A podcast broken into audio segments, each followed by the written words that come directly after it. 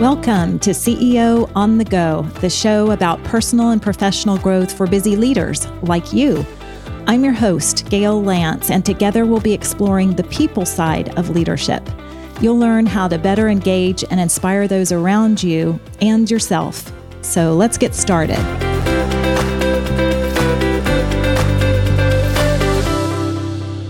Hey there, and welcome back to another episode. Or if this is your first time listening in, a special welcome to you. Can't believe this is my 10th episode. I've learned a lot of technology over the past few weeks. In fact, a few weeks ago, my computer screen kept freezing up. I had a bunch of client meetings and group sessions that I was leading. It was so frustrating. So I had to get an Ethernet cable. Got the last one that they had at the store. It was a hundred feet long I got it back home and got it set up with the cable running from one room to where I'm working, but the cord was just a tangled mess. It got the job done, but then I realized during my calls the dog was whining a lot more than usual. Not the same kind of whine that she normally does when she needs to to be let out. It was more of a whimpering, kind of a, a fearful noise. And so the long cord was winding its way through the house, and I'm, I'm sure she thought it was a snake. She was terrified. So my new problem was trying to control the dog so she wouldn't make noise during my calls. Often solving one problem creates another. Eventually I had to help her learn how to step over the scary cable so that she could get to where she needed to go and get used to the new environment. Just took a few treats. So, in the same way, we often see problems that we don't understand that seem big and scary. And in reality, they aren't threatening us. It's just our perception. The dog simply couldn't step over the cord. The cord was not the real problem. In your business or organization, it's likely that you or other people perceive something as a problem that's really not that big a deal. Or you see a problem but it's not the real problem. So, we're going to talk more today about one of my favorite topics, and that's how to identify the real problem so that you're you're solving it in the right way. Of course, there are lots of examples I could share because we're an environment or a time in our society when it seems like there are way too many problems coming at us at once a tangled mess like the cord. But I notice that sometimes leaders are missing the real problem. And so they're trying to create or even impose solutions that aren't achieving the results that they want.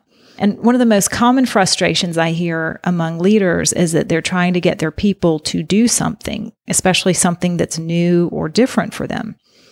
They say things like, We're giving them instructions and suggestions and guidance, yet they're still not stepping up. Why is that? Well, it could be a lot of reasons. It doesn't mean that you need to yell louder or be more forceful. There could be some other issues to consider. Let me share a client example. A few years ago, I was working with a marketing department of a large company, and this department wanted to be uh, more of a strategic player in the organization. I was brought in to really help them move in a new direction, help the team come together in the best way. At the time, they were simply responding to different areas of the company when marketing was needed, kind of on call, being very reactive. And when those other departments would call on them, they would be responsive. They would develop campaigns and marketing messages and materials and ads and brochures, promotional items, maybe coordinating trade shows, whatever was needed, they could do it.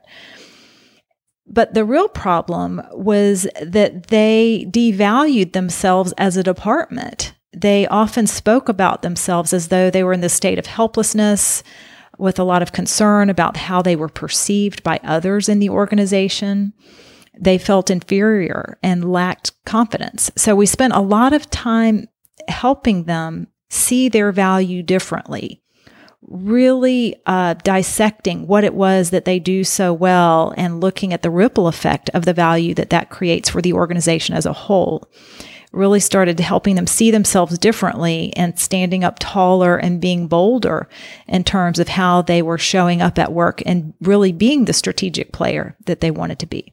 I really like that example because it speaks to the issue of what can happen on a personal level as a leader as well You know, so many times if you're trying to show up a certain way or to have people perceive you a certain way, the issue isn't with them, it's with you.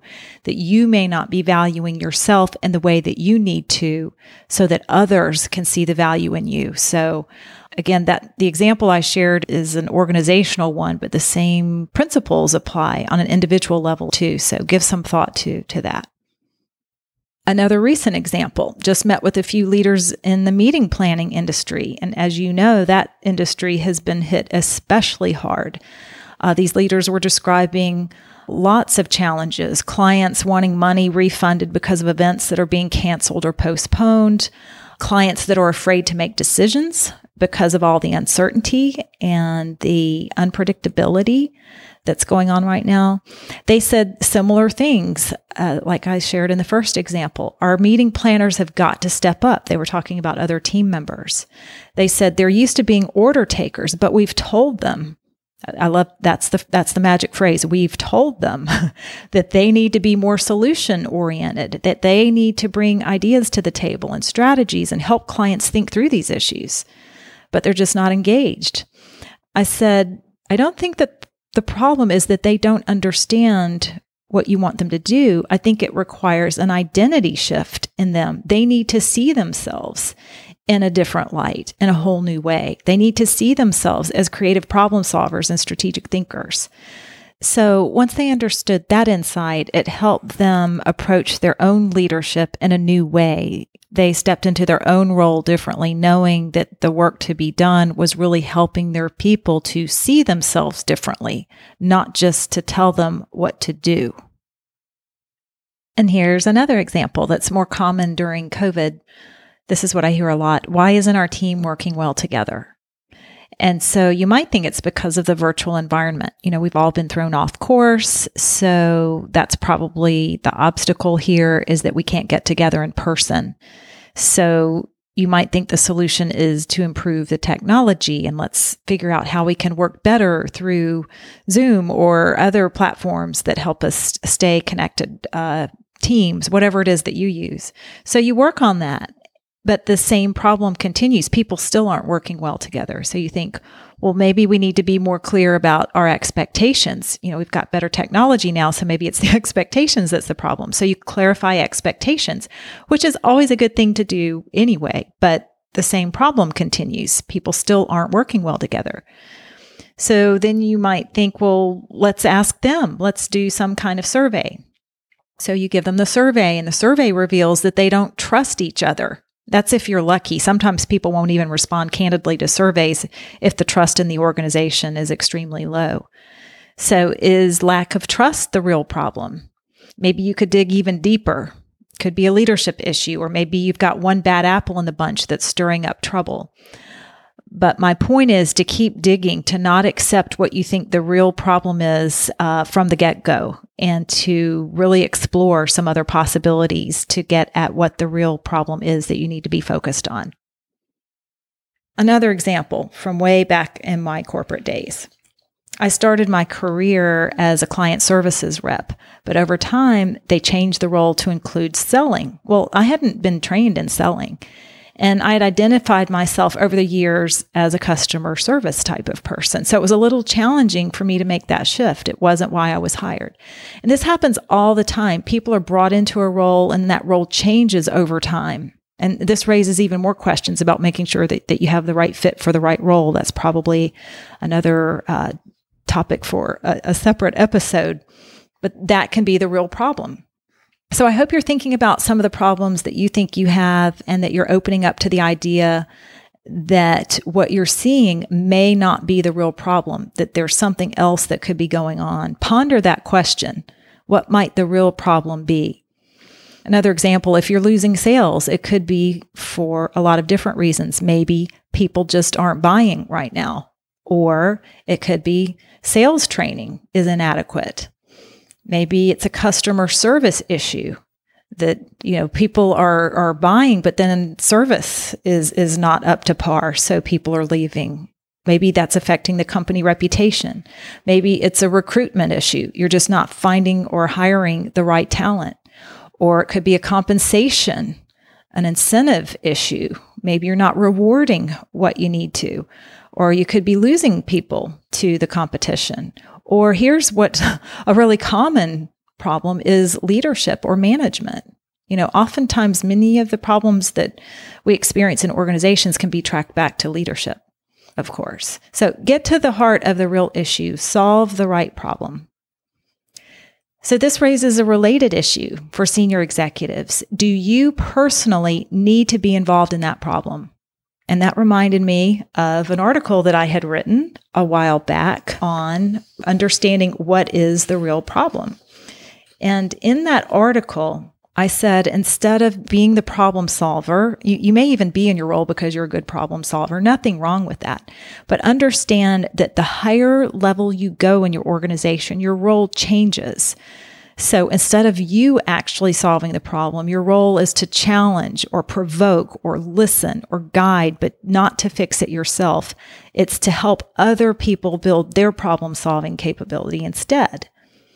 So it's not saying that you don't have the good uh, problem solving skills. That's essential in your role, but it's really becoming more discerning about the kinds of problems that you involve yourself with and not just accept the problem that's thrown on your plate.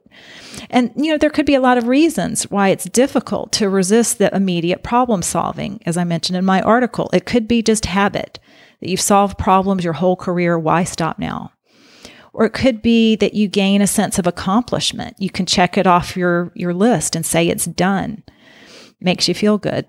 It could be uh, that you've been rewarded or recognized for solving problems. It's kind of part of your identity. It could be an expectation. You think people expect you to solve it and you don't want to disappoint, so you have trouble saying no. Or it might be that it's just the quick fix. It seems like the problem can be solved more easily if you just take care of it yourself instead of trying to wait on others to get it done. So that's the habit that you need to, to break if you find yourself being sucked into these problems that really don't fit your role now. Catch yourself on the front end, determine who else needs to be involved, and hold them accountable. Facilitate instead of fix. If you can get in your mind that you're a facilitator versus a fixer, that might be one good insight just to hold on to. So don't stop problem solving, just pick the best problem to solve. All right. So, in summary, just two key takeaway points today. Make sure you're identifying the real problem. It may not be obvious. Over the years in my consulting work, I've learned not to accept the problem at face value. It requires some digging. And two, decide if you really need to be involved in solving it. You get to pick the problems you want to solve, so make good choices.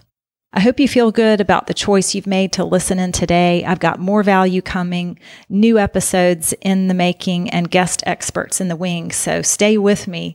Let me know what you think and how I can help. Go to CEOonthegopodcast.com and leave a message there on the contact form, or you can send me a short voice message on the same page. Be sure to connect with me on LinkedIn and let me know that you're listening. I would love to hear from you and also to know about any topics that might be helpful for me to cover. I hope you have a great rest of the week doing work that matters to you. Until next time, take care. Thanks for tuning in. Feel free to connect with me on LinkedIn and visit workmatters.com. And if you have a question or suggestion for a future topic for the podcast, I'd love to hear from you. So keep growing as a leader and doing the work that matters to you. Until next time.